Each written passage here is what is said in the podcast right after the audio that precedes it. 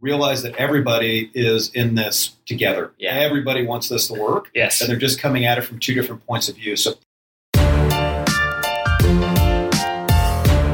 You're listening to the Flip My Funnel podcast, a daily podcast dedicated to helping B2B marketing, sales, and customer success professionals become masters of their craft. It's Thursday, so this is our hashtag one team episode. Sangram and someone from the Terminus team discuss what they're learning at the moment and how it applies to you. Here we go. Sangram here. Welcome to the Flip My Funnel podcast. We have a returning guest, Tim Kopp, and uh, you may have or may if may may not have listened to the podcast we did, but I think it's one of the top ten podcasts, which is the Ideal CMO. Nice. Uh, it is one of the top ten podcasts, and uh, I think people still refer to it and tag it because it really allowed us to talk about what are the different roles of a CMO. Yeah. So if you haven't listened to, you know, please go listen to that podcast. And and Tim is uh, with Hyde Park and has been CMO at Exact Target, has been at Coke, is now a VC. In full disclosure, he's an investor in Terminus, and we're about to go have our board meeting. we are We're getting ready to roll in in like a half hour. Here. in 30 minutes we're about to go have a board meeting and, and tim and i were talking about like what could be a topic that we can chat about and uh, tim suggested how about marketing's role in a board Yes. meeting and I, I can totally relate to it because i've been in it you have been in it but i don't know how much people understand and recognize so tim without further ado welcome to the show Hey, thanks, and I appreciate you having me back. This is a topic I'm super passionate about. I think it's because I'm one of the few people who have led. I guess I've sat on both sides of the table, right? Yeah. So I empathize very much with the operators, and now I empathize very much with the venture side. Mm. And I find that there's actually a really big strategic disconnect between VCs and investors and marketing leaders. And I find that a lot of board meetings can really go south in a hurry. And there's a few reasons for that. One, and I'd actually place equal blame on both sides, Mm. but the blame has to sit more with the operating executive because in this case it's the it's the it's the investor's job to ask probing questions. I will say it, it's tough for an investor to know what questions to ask Mm. unless the operator sets expectations. For example, if you come in in your board package and you present a bunch of slides on leads, yeah what do you think is going to happen? You're going to be asked 100 questions on leads. yeah And if you don't, and I think I was really fortunate to have kind of a financial background, but you have to have command and mastery over your business yeah at a financial level, not just at a strategic or at a brand building level, but Yeah. really having mastery. So those are a couple of the reasons, and we can dive in deeper. But this is a big, big issue, and I find that of all the different functions that present, the topics that are the two most challenging is when the CTO is presenting technology and roadmap, because the, the investors Yes. always want more detail and yeah understand platform where it's yeah, going but, but where, but the one that goes sideways the most quickly is with marketing. Do you think, Tim, that, and we've talked about this a little bit in the past podcast, that marketing is always needed by almost every function to do their job Yes. Very well, right? Like you, if the product, uh, there's something wrong with the with the product not getting absorbed in the market the right way. Well, we don't have better good product marketing. If the customer success team is having pain on retention, well, we don't have great customer testimonials. Yes. Uh, if the marketing, if the sales team does not have great demand, well, clearly marketing is not driving demand. The job is demand. Oh, a brand perception on the quadrants are not right. Oh, marketing is not Yes. doing a good job with the Yes. analyst relations. yes. So it almost feels like you can't escape any of those things. scrutiny. Yeah. And so your point of like, are you setting the table right? Are you setting the expectations right? Uh, and I wonder how much of that is to very clearly own that here are the 10 things that everybody wants us to do Yes. and be very clear about it. But here are only the three things we Yes. can actually do. Yes. Do you see that happening? Absolutely. And this is what I think that this is my advice, Yeah. just to be very direct. Okay. Prioritization is the number one thing. So coming in and saying, I've captured much like a product manager would. Yeah. I understand this is what the market's looking for. Yeah. So the first thing you do is you go around and you listen. You capture all the set of requirements, and you say, based on that and based on my experience, here's the three things that I believe that we need to do to really lean in on. And then, by the way, demand generation and lead generation. You know, marketing exists to support sales at the end of the day. Fastest way out of the woods is you have to just embrace that fact. Don't run from it. Know the metrics inside and out, Yep. and come in. You will earn the credibility to go and do the funner stuff. Yeah. The, like if you manage your financial capital well, you get the political capital to go and do the fun stuff. Yeah. Right. And- So in the first six months, probably the first year, run towards demand generation and run toward the metrics and provide a massive, just shine a massive flashlight visibility on those metrics Mm. and understand them inside and out because that is the language that it's.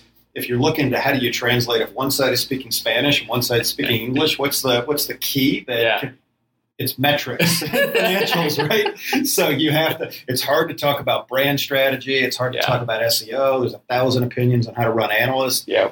but numbers are numbers. Right. So the more black and white that you can make it, come in and say, you know, it's amazing how many marketers I even ask the can't ask the most basic question: What percentage of the pipeline are you responsible for creating, or Mm. what what are the three things on your scorecard that are most important? And if you don't know that, then then you can't expect your investors in it. So you actually have to train people what questions to ask you. And so you have to drive that strategy. But yeah, it starts with, in my opinion, having massive command over the numbers. Yeah. And then you earn all the credibility to then go and do some of the other work. Totally.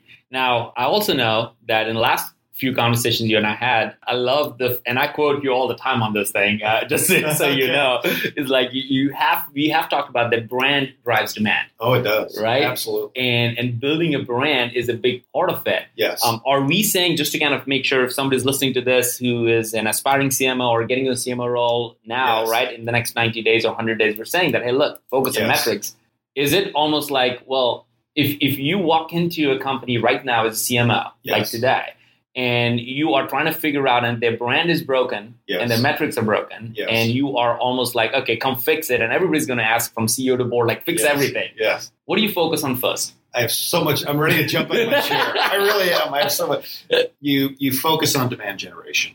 right So brand is demand generation, but it's long term demand generation. Right Okay. The problem is to build an effective brand and get it built into the marketplace. If you're really good, that's an 18 month exercise. Mm. You don't have 18 months. At that point, you've sat through four board meetings where you've gotten your tail kicked. yeah So if you look at any other SaaS category leader, the way they've approached marketing is a very strategic function. And basically, I actually view my job as to create as a marketer to build a platform Mm, that you're creating an unlimited amount of inbound demand. Mm, But it create it, it takes time to do that. yeah So in the first six months, you focus on demand generation in a way that you can create as much leads and buy-in from the sales team. Yeah. Just simply like quick wins, quick Yeah. wins, quick wins, quick wins. So you're just you're going to get to the longer term stuff. So if you imagine, let's just say brand and demand aren't related. And You have two lines, and and demand generation kind of goes up and to the right, Mm. and brand kind of goes down and Yeah. the other way. Eventually, you will be spending in three to five years' time, I believe if you're doing marketing right, you're spending most all of your time on creating brand and Mm. creating inbound demand. Mm. But in the very beginning, you have to be Yeah. very much focused on outbound and Yeah. getting the right level and, and so it's it's it's putting that shot of energy into the system Yeah. and getting the muscle memory going for how to do this and getting Yeah. the credibility with the sales team.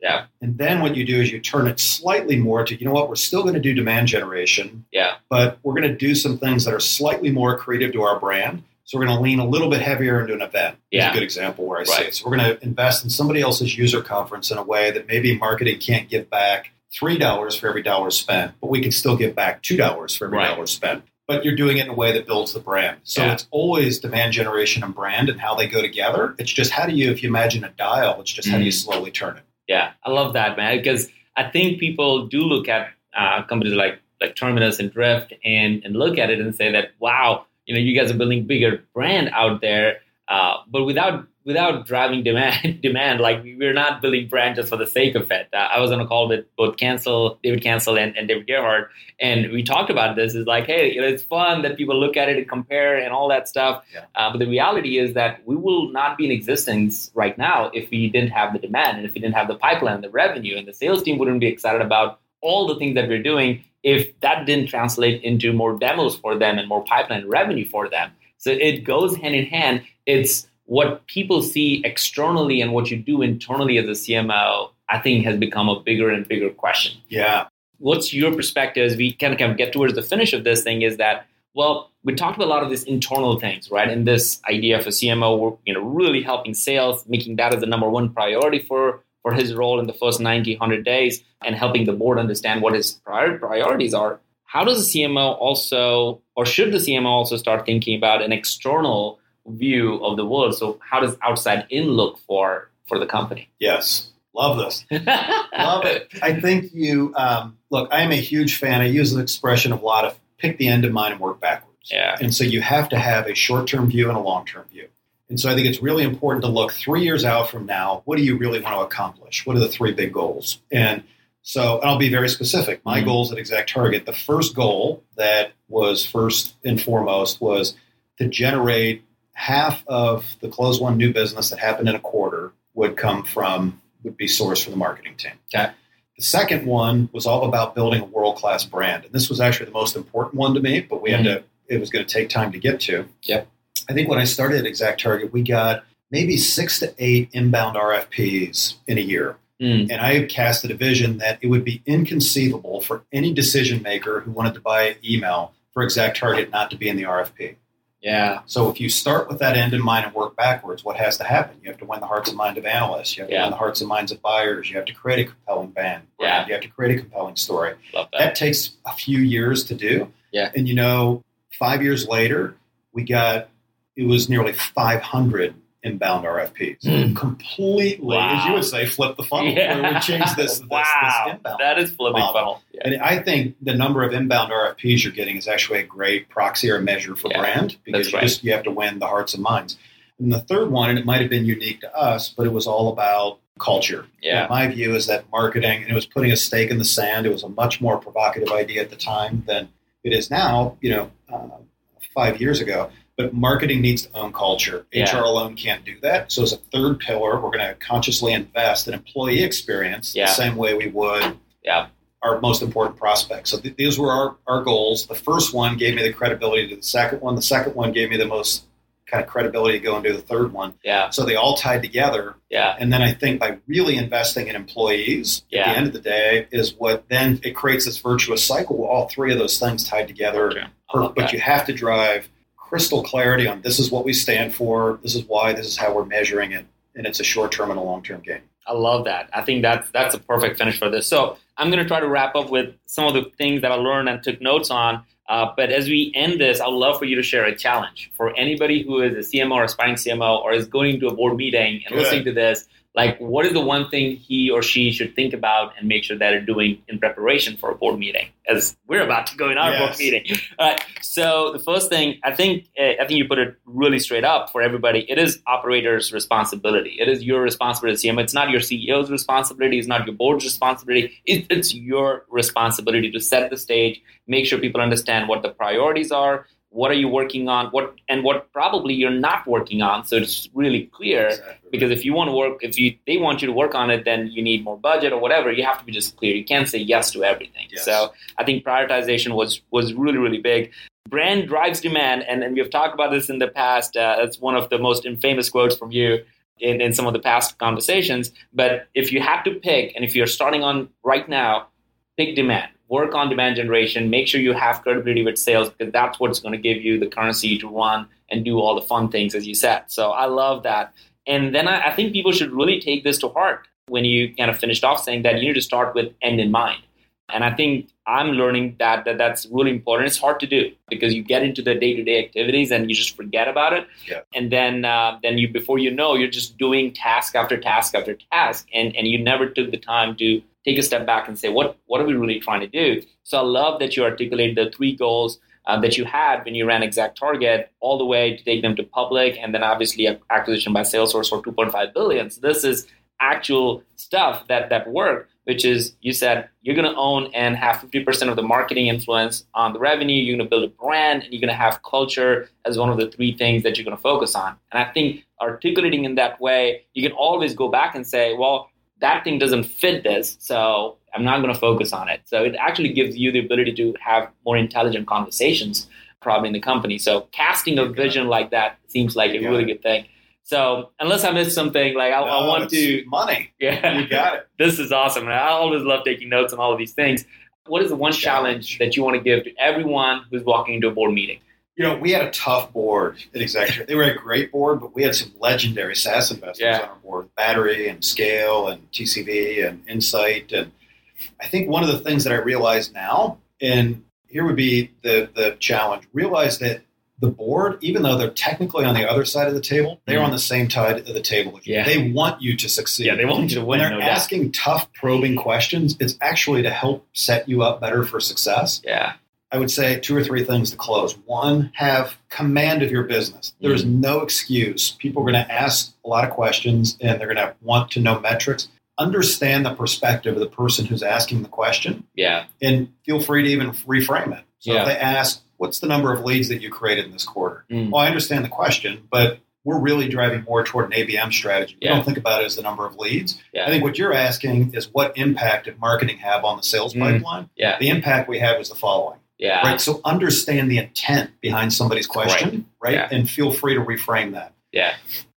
Don't go down a rabbit's hole with a lot of the detail. Frame it at the highest, most strategic level. But when somebody is ready to go deep, I spent a lot of time with my finance team going mm. into board meetings, and I wanted them to be my biggest advocates. So yeah. the board or somebody was hammering on me, actually the head of sales or the head of finance would step in and say, you know what, we've looked at all these. This is right. Marketing's delivering the numbers. Yeah. And so build your allies Yeah. around the table That's with right. you. So Yeah.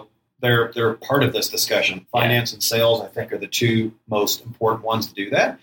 And then I think what I've actually learned now that I've been on the venture side, I think I'd be even a more effective operator because I Mm. understand the the intent and what people are trying to do. When you're an operator, you are so heads down Yeah.